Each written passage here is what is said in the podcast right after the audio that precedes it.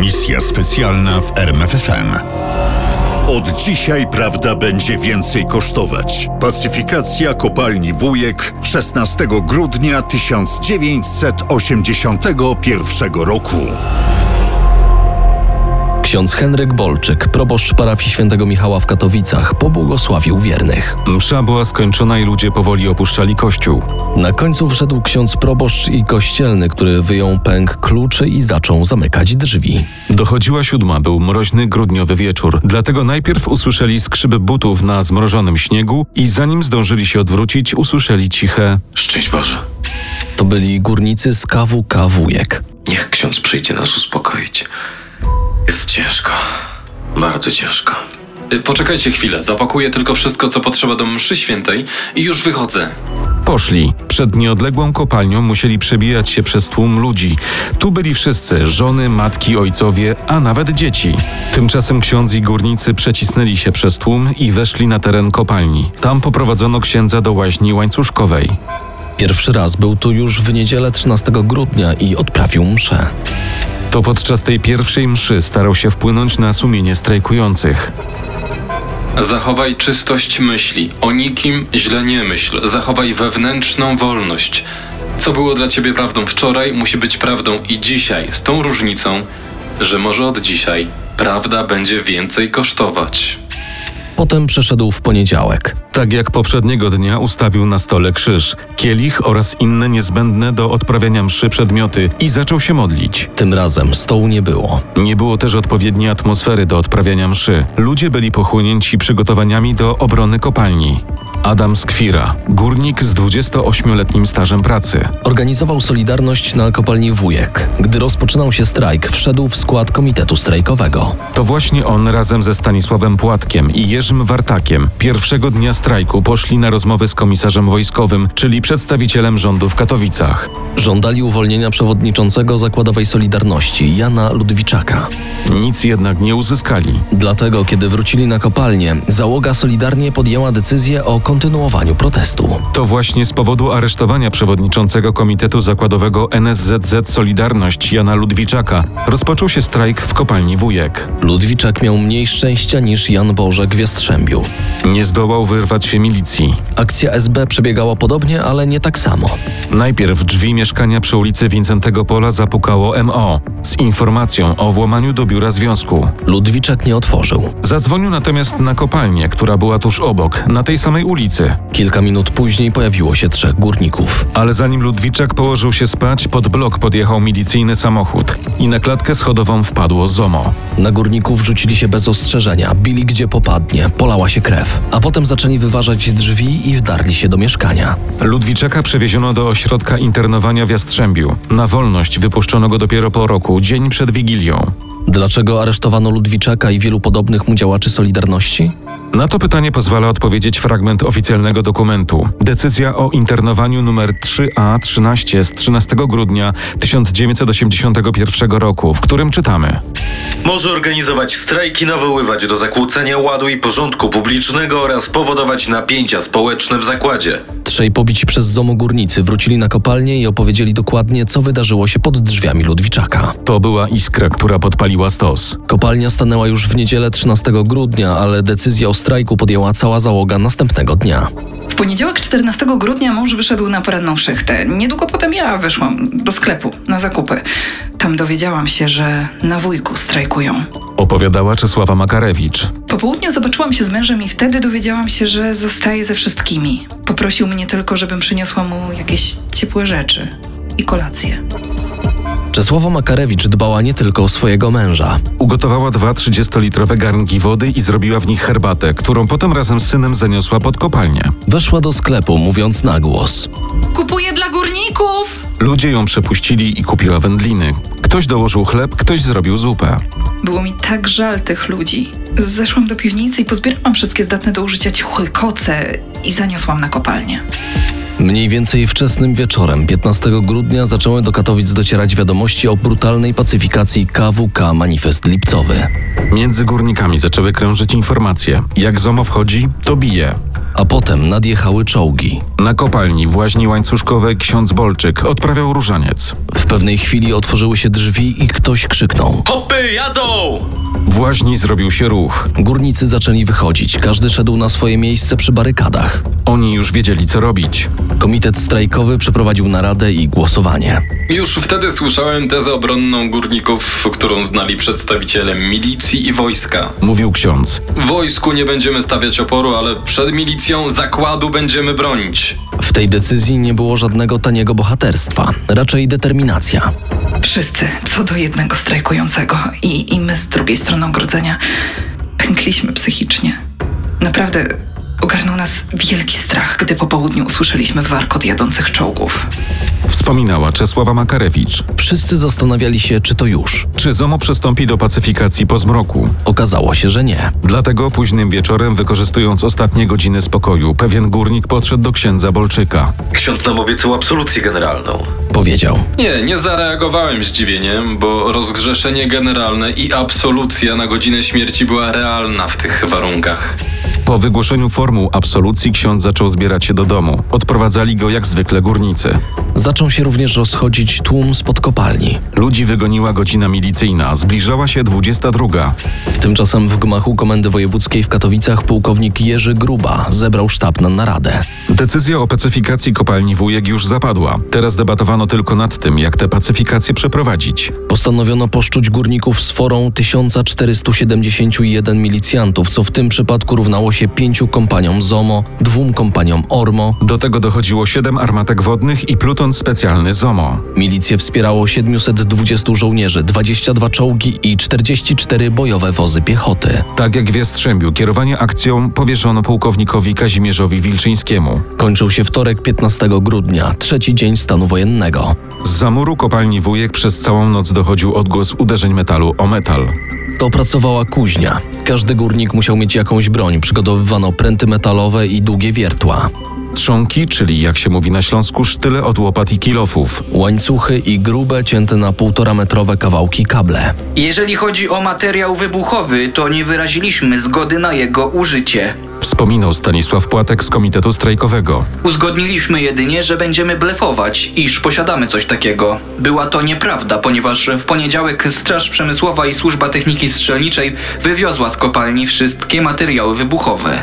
Zanim nastał świt, byli gotowi do walki o kopalnię. Tymczasem około godziny ósmej kopalnię otoczyła milicja. Jakiś czas później pojawiło się wojsko, wozy opancerzone i czołgi. Ale pojawili się również mieszkańcy okolicznych bloków. Znów, jak w ciągu poprzednich dni, podawano górnikom garnki z zupą, chleb, termosy z herbatą czy kawą i interesowano się tym, co dzieje się wokół, a działo się sporo. Widzieli więc ludzie, jak około godziny dziewiątej na teren kopalni przyjechał dyrektor Zaręba w towarzystwie jakiegoś pułkownika i razem weszli na teren kopalni. Dopiero później okazało się, że ten pułkownik nazywa się Piotr Gębka i był zastępcą szefa wojewódzkiego sztabu wojskowego. O czym mówiono, tego ludzie nie wiedzieli, domyślali się tylko, że chodzi o przerwanie strajku. I tak było w istocie. Pułkownik Gębka dał górnikom godzinę na zakończenie strajku, ale nikt na wujku nie brał takiej możliwości pod uwagę. Znów zebrano się w łaźni łańcuszkowej, tym razem jednak nie było głosowania, tylko komitet strajkowy podzielił strajkujących na oddziały i przydzielił im odcinki do obrony. Jedni stawali w głębi kopalni przy barykadach, inni przy murach, przy kotłowni i przy bramach. Wszyscy mieli jedno główne zadanie nie wpuścić ZOMO na kopalnię. A ZOMO tymczasem zaczęło przygotowania do szturmu. Była godzina dziesiąta. Godzinę później kierowca samochodu wyposażonego w armatkę wodną uruchomił silnik, wrzucił pierwszy bieg i powoli ruszył w kierunku tłumu zgromadzonego przy bramie głównej. Strumień zimnej wody wypuszczonej z armatki pod dużym ciśnieniem chlusnął w tłum. Zrobił się niesamowity galimatias. Ludzie uciekali, gdzie tylko się dało. Strumień lejącej się wody przewrócił chłopca w wieku 10, no może 12 lat. I wtedy zamiast jechać dalej, tamci jeszcze bardziej zaczęli to leżące dziecko polewać. Tłum pozwolił się rozproszyć, ale nie dał się rozgonić. Po krótkiej chwili kilka osób zasłoniło to mokre, leżące na zmrożonej ulicy dziecko. Ktoś inny pomógł mu wstać i odprowadził w bezpieczne miejsce. Reszta wzięła się pod ręce i zablokowała ulicę przed czołgiem. Wokół było słychać głośny krzyk tłumu. O 10.50 pułkownik Wilczyński wydał rozkaz rozpoczęcia szturmu w dwóch miejscach jednocześnie. W stronę bramy kolejowej ruszył czołg. Nie rozbił jednak bramy, tylko mur tuż obok. Za czołgiem szedł oddział ZOMO i wóz pancerny. Do walki z górnikami doszło w okolicach wagi drobnicowej, wspominał Stanisław Płatek. ZOMO się nie przedarło, ponieważ nie ustępowaliśmy przed wozem pancernym, który stanął przy rogu kotłowni. Górnicy próbowali go unieruchomić przez wkładanie w koła świdrów. Zomowcy odstąpili. W tym czasie przy bramie głównej trwał ostrzał petardami hukowymi, a gdy się skończył, dwa czołgi zniszczyły mur i otworzyły zomowcom drogę na teren kopalni. Kilka chyba do dziesięciu armat czołgowych biło jak na froncie, tyle że z nabojów ślepych. Wspominał Adam Skwira. Kanonada ta była okraszona jeszcze strzelaniną z pistoletów, broni krótkiej, a także rakietnic. Zrodziła się pewna psychoza, która zaczęła się udzielać. Walczono na dystans. ZOMO używało petard i granatów z gazem łzawiącym, który górnicy zazwyczaj, lecz nie zawsze odrzucali w stronę intruzów. Lecz główną bronią górników w tej walce były cegły, kamienie, śruby i nakrętki. Wszystko ciężkie i nieporęczne, ale przynajmniej do pewnego stopnia skuteczne. ZOMO naprawdę zaczynało pękać. A potem rozpoczął się nieskoordynowany odwrót, w trakcie którego trzech milicjantów dostało się do niewoli. O godzinie 12.30 na teren kopalni wszedł pluton specjalny ZOMO dowodzony przez chorążego Romualda Cieślaka. Dokładnie ten sam, który poprzedniego dnia strzelał do górników w Jastrzębiu. Szli za zwykłą kompanią ZOMO, tylko jak twierdzi Stanisław Płatek, mieli mundury w panterkę, a na głowach rogatywki. Nie poszli na pierwszą linię, szukali dogodnych miejsc w budynkach, za zasłoną czołgów czy wozów pancernych. Do ataku ruszyło natomiast ZOMO, jak zwykle używając petard i gazu łzawiącego. I znów dym przesłonił widok. Dopiero kiedy się rozwiał, Płatek zobaczył leżącego górnika. Chciałem do niego podbiec i ściągnąć go za narożnik kotłowni. W tym momencie poczułem szarpnięcie. W pierwszym momencie pomyślałem, że zostałem uderzony petardą. Dopiero gdy odskoczyłem za narożnik, zobaczyłem, że z rękawa cieknie mi krew. Wtedy zrozumiałem, że używają ostrej amunicji. Wcześniej byłem przekonany, że strzelają ślepakami. Strzelano do górników znajdujących się między kotłownią a wagą. 23 odniosło rany. Zginęło sześciu, a trzech kolejnych zmarło w szpitalu. Z tych dziewięciu zamordowanych górników bardzo dobrze znałam sześciu. Wspominała Czesława Makarewicz. Zenona Zająca i Zbigniewa Wilka znałam jeszcze z czasów, kiedy chodzili do technikum górniczego. Jan Stawisiński i Andrzej Pełka mieszkali w hotelu robotniczym. Krzysztof Giza pracował z moim mężem, a Józef Czekalski i jego żona byli naszymi przyjaciółmi.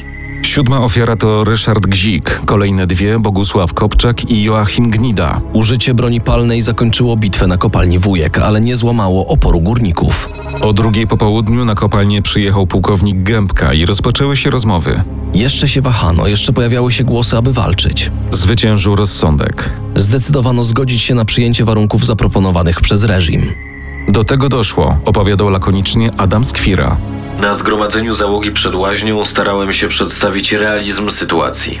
Trupy i rannych już mieliśmy, a po co mnożyć ofiary, co prawdopodobnie niechybnie by nastąpiło. Poza tym nasze siły były ograniczone, a siły przeciwnika właściwie nie.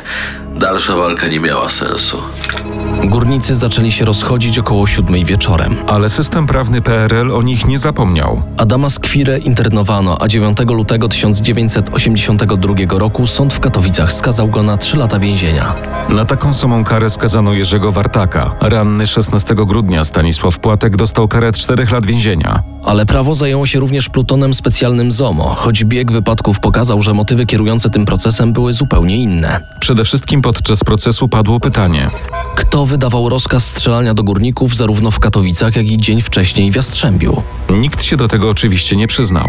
Zomowcy twierdzili, że strzelali w powietrze, Tych strzałów w powietrze miało być 156. Nikt nie jest w stanie udowodnić, który konkretnie wystrzał trafił, a zatem ranił lub zabił konkretną osobę. Można przecież dopasować użyte pociski do karabinów i ran, powie ktoś, i będzie miał rację. Za pomocą badań laboratoryjnych jest to do zrobienia. Problem w tym, że zomowcy plutonu specjalnego wyjeżdżając na akcję zabierali broń, jak leci.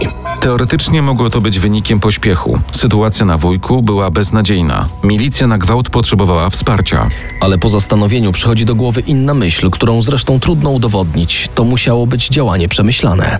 Ten, kto wydał rozkaz używać wyłącznie cudzej broni, musiał wiedzieć, że padną ranni, a być może i zabici. A po całej akcji rozpocznie się proces, który będzie miał tylko jeden cel oczyścić z zarzutów głównych sprawców. Należało więc zatrzeć wszelkie możliwe dowody zbrodni. Czy to się udało? Niezupełnie. Doktor Jarosław Neja z Instytutu Pamięci Narodowej w Katowicach zwrócił uwagę na tajny szyfrogram, który odebrano w katowickiej komendzie wojewódzkiej MO już w niedzielę 13 grudnia 1981 roku. Szyfrogram program pozwalał na użycie broni palnej przez oddziały ZOMO bez konsultacji z przełożonymi. Zgodę taką wydał sam generał Czesław Kiszczak. Trzy dni później, czyli tragicznego dnia 16 grudnia, do Kiszczaka zadzwonił pułkownik Gruba.